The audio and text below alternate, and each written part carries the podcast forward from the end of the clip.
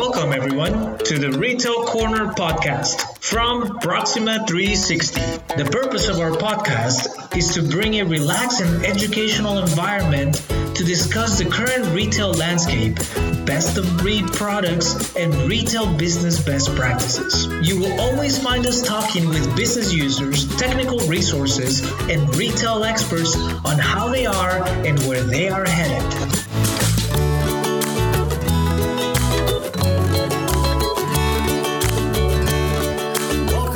To the Retail Corner podcast. Today we are here to, with Latonya Moore. She's a business coach and mentor, and most interestingly, she used to be a former U S government lawyer. So, Latonya, how did you transition from law into retail? Well, it, it's interesting because for for me, so I have been working with product-based businesses for a while. And specifically, I so I created like a methodology that we call to legal proof your business. So we it, it's sort of like the intersection between business, intellectual property, so on and so forth, right? Um, retail really made a lot of sense because with my background, I've worked for uh, some of my clients have been like the F- FDA, you know, National Institutes of Health. And so really understanding, like coming from that very heavy government regulatory background, it it made sense that this would be uh, the transition once I decided to take transition over into more so business consulting and coaching. So that's how I ended up, I guess you could say, ended up in, in retail. That's phenomenal. And so uh, obviously, I'm assuming you continue to practice law, and really what you've done is really focused on, on helping businesses transition and grow uh, whenever the time is right for them to take that next step, becoming an L L C, really trademarking their brand, trademarking their products, and, and protecting that in the long run, right? Yeah, absolutely. You know, it, it's interesting because I think that some of the gaps and pitfalls that Uh, a lot of product businesses don't think about is the amount of information that they put out. You know, some things you have to, right? If it's a consumable, you have to let the consumer know what's in the product. I mean, these are just things that are required uh, by the government. But there are people that, like, literally, I had a client one time that was videotaping, like, the actual process. Okay, you take this, you take that. Oh, wow. Like the, the how-to. The whole thing, like what process you, you know, to, to do that. Um, their thought process was it was a behind the scenes. But of course, someone like me, I'm looking at it. I'm like, okay, so now I know your entire recipe. So now your trade secret is out. What are you going to do? So these are things, so there's that fine line, right? Between social media marketing, between, you know, uh, allowing the customer to, you know, connect with the brand, but sometimes we go too far. And these are definitely some of the pitfalls that I like to make sure that my clients avoid. Absolutely. So with that, let, let me ask you, obviously you have a lot more. What are some of like the, the common mistakes, right? A lot of the brands, a lot of the retailers, the owners make as they're growing their business and they're trying to keep that customer connection, connection and that customer engagement, right? And so they're trying to expand into retail. Maybe they've been working on a product for four or five years through investors, and now they're ready to go out into market and they really want to make that connection. What are some of those common mistakes that they usually make and they should try to avoid? You you really have to know where you're going to put your product. So like, for example, who is your product for? What is that client? So I'll just use something simple as shampoo, right? Since we're talking about, I'll just talk about that. You could buy shampoo at a big box retailer, so Target, Walmart. You could also buy it at Sephora, right? You could also buy it at Trader Joe's, you know, uh, Whole Foods, or whatever the different um, the different outlets are. The, mm-hmm. the major thing is that people really don't research what's the proper retail outlet to target for my product. Where is my product a good fit? And, and the reason I want to bring that up and kind of hammer that one home is that there's a lot of disappointment when you pitch your product and they say, this is not a good fit. They don't tell you why, right? They just say, this is yeah, not, yeah. yeah this or is or not we'll call you back, right? Don't don't worry, we'll call you back. You know? Absolutely. Absolutely. The, the second thing is not truly understanding that shelf space is retail. So, I mean, I'm sorry, re- retail shelf, shelf space is real estate. Mm-hmm. So you may have a great product, but if there's no room presently on the shelf, they're not going to accept your product. It doesn't mean that your product is bad. It just means that right now they don't have any room on their shelves.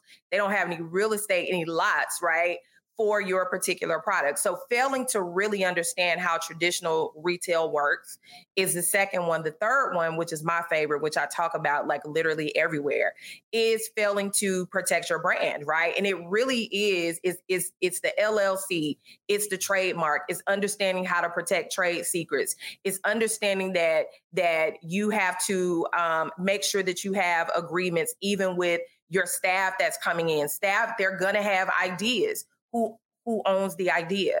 You put a product out, you try it, it's, it's a hit. Who owns that? Do you own it? Does your staff member own it? Who came up with the idea? These are all things that we don't think about as small business owners. Even like I have multi-million dollar business owners, right? They still don't think about these things. Yeah, no, absolutely. And it's so important to have even like N D As with your employees, right? It's not just with companies that you're collaborating with. That way, as you very well are mentioning, you, your your employees are the core, right? Because obviously they're the they're collaborative team that you're working with, and you want to have those N D As or M S As in order to protect your company, your brand, and your products to to last longer, for you to have that profitability. Or if you want to do some sort of like partnership, right, with your employees, that's always an option as well. And I, also one thing that you very well mentioned about shelf space being being real estate, right? And I think it's something important to mention as well. I, I don't know what you think. Um, sometimes people in the other side of the, of the coin, they get extremely excited when a Walmart, a, a big, big company comes in and says, hey, I love your product, right? But people also need to understand that since it's real estate, if your product is not moving, even if the brand, if the brand loves it, you know, sometimes they commit into these hundreds of thousands of units of orders for a brand new product, and it doesn't move from the shelf as quickly as Walmart expects because they have trends already to follow, right? Mm-hmm. And if that doesn't happen, then they'll just give you back your inventory and tell you, thank you very much, you know? So so to your point is, I think it's also important for, re- for everybody out there trying to grow their business. Don't get overly excited with the big name brand and, and then put, put all your eggs in one basket, right?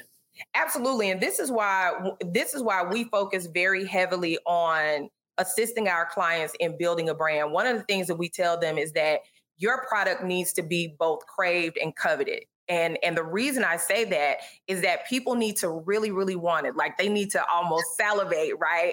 For, yes. for that, for that product, but they need to covet it in a way that if it's not available, they will not go to the competitor. And that is not an easy thing to do, right? It's not an easy thing to do, but I think that it's the best thing to do so that you don't have this. So when you're going and they are pitching these retailers, that's one of the things that they have to be able to show the retailer. Who's going to buy this product? Why should you put the product on the shelf, right? What What's mm-hmm. our track record? What have we been doing so far? Uh, like I shared with you guys earlier, for us, we work very heavily with e-commerce businesses because now we have data that we can help them say, you know, help them interpret when they are going to uh, these meetings with the buyers and they're able to, or they're going to open calls or things like that, and they're able to go and pitch their product. We're able to help them interpret the data so that they can make the presentation. We're able to help them say, you know, Walmart just may not be where your product needs to be. Everyone wants to wants to be in Walmart because it's everywhere. But that may not be the customer. Your customer may not shop for this product at a Walmart. These are all the things, kind of going back to those, those pitfalls and the things that people don't understand. These are all the things that you have to really understand when you are looking at putting your product in traditional retail markets, as well as other ancillary markets as well. No, absolutely. Absolutely. And let me ask you as well, um, what are some of the steps that, you know, the, the business products uh, owners can take in order to protect themselves and protect their product when submitting that pitch, right? You were, you were talking that you really guide them through that process. What are some of the key steps that they should always take to make sure that they're protecting their product when doing these pitches? Yeah, absolutely. So, so there's a couple of things that that I would say are top, right? Yeah. Pillars. Yeah.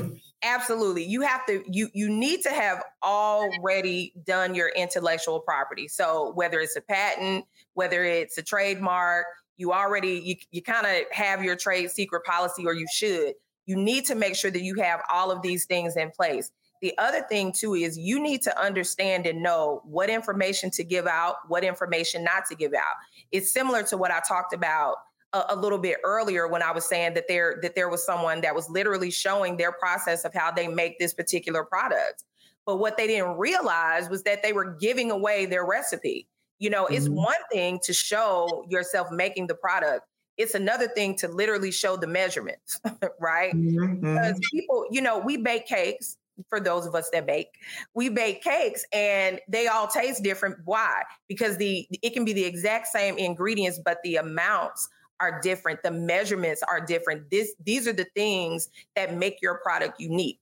Why am I saying that? Because oftentimes, just to test you, or or I would hate to say it, but it does happen. Sometimes people have a more sinister um, objective. Mm-hmm. They will ask you, walk me through the steps of creating this product. They will literally ask you. We've had as, as you're doing your product pitch, right? As you're as you're doing your product pitch. The other thing too, they'll ask you, where do you source your materials? Right now, certain there Ooh. there are certain companies that want it to be from certain areas, right? But there's mm. a way to answer that question without saying, "Oh, all of my vendors come from." I don't know, Venezuela, right? Whatever, whatever the company, whatever the country mm-hmm. is. If you're, if you're or, or giving the list of vendors with addresses and phone numbers, right? Yeah. After it took you years to get those vendors. Absolutely, absolutely, and you probably have negotiated, or you should have. If if you don't, we'll teach you how, right? Mm-hmm. You you probably have ne- negotiated a very very good rate so that you can maximize profits.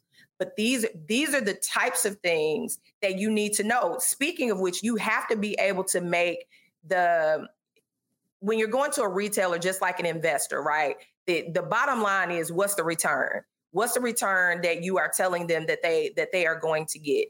Not just in numbers, right? That's important. But also, does this brand align with that particular retailer's core values? Oftentimes they don't think about that. Does that retailer's core values align with your core values?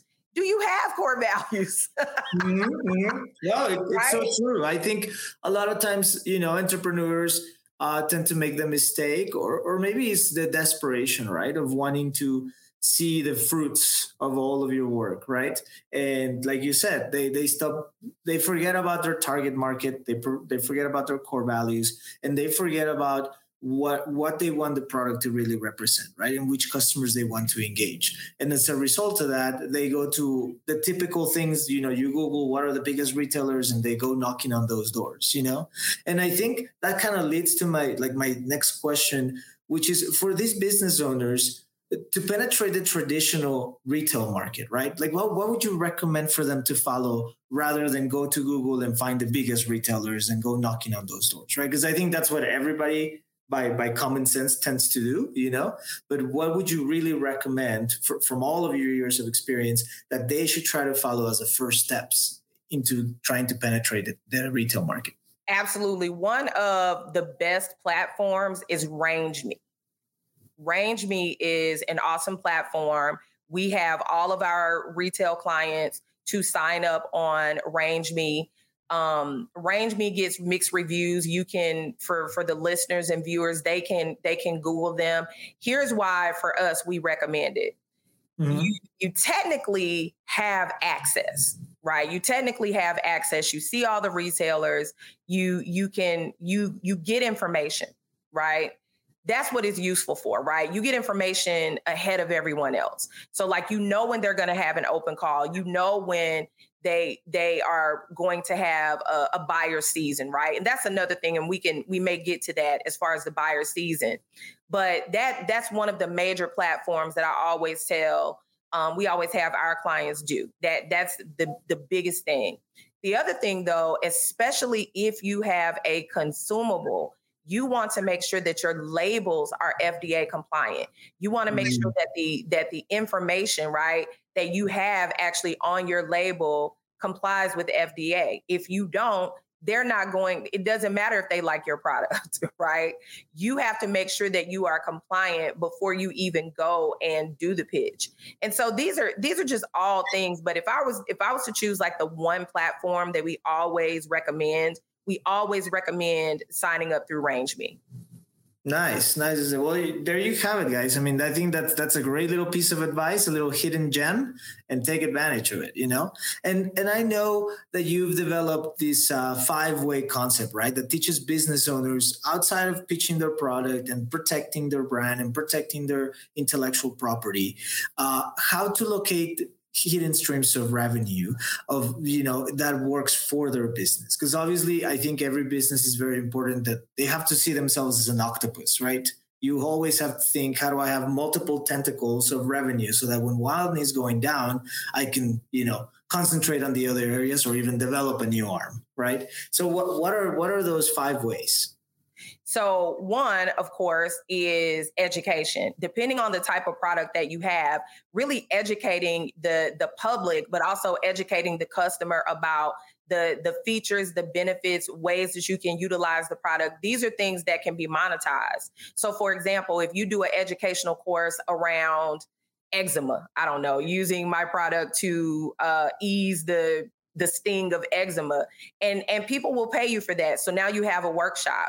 You could take that workshop and now stream number two, now you have an on-demand platform where people can pay through membership and things like that to really learn about how to ease this condition, right, without a lot of harsh uh, medications. I mean, that's just the, the reality uh, of things. The, mm-hmm. the third thing, you know, you could essentially, you probably could take that and create a podcast with the audio.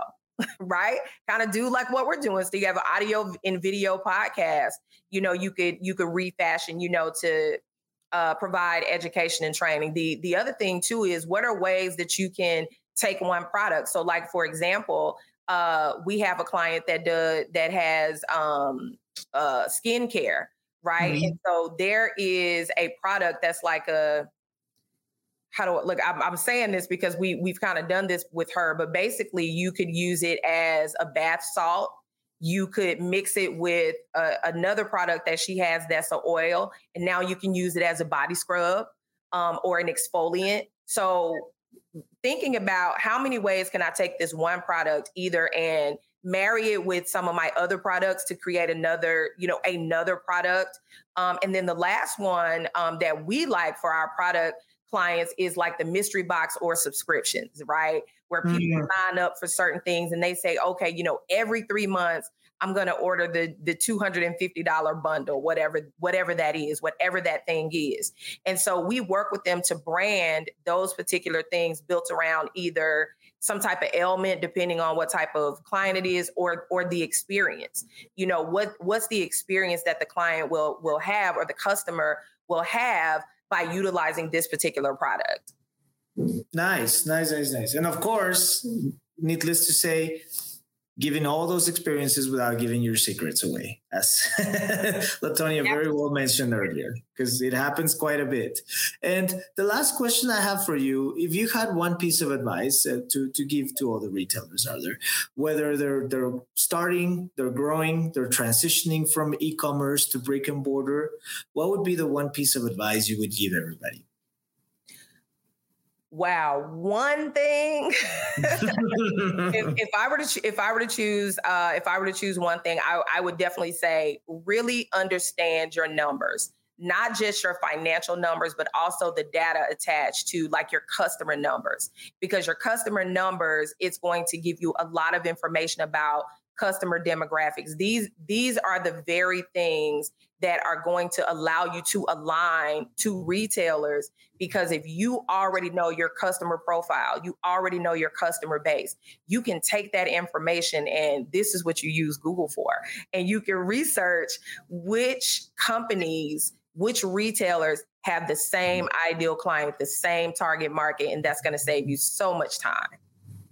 Absolutely. And it's going to give you a, a much higher possibility of success when it comes to selling your product and penetrating those markets. Absolutely. Well, that's phenomenal. Thank you so much for your time today, Latonya. It was great speaking with you. And for everybody out there, we're going to have her information right here at the bottom of the podcast, so you guys can reach out to her and her team. And I mean, this was just kind of on the surface type of advice, so you can only imagine how much more you can get out of speaking with Latonya and her team. You have a beautiful day, and thank you so much for being with us. Thank you. If you would like to be featured on our podcast, please email us at podcast at retailcorner.live or visit our website, retailcorner dot live. Looking forward to having you as our guest on our podcast, and thank you so much for listening.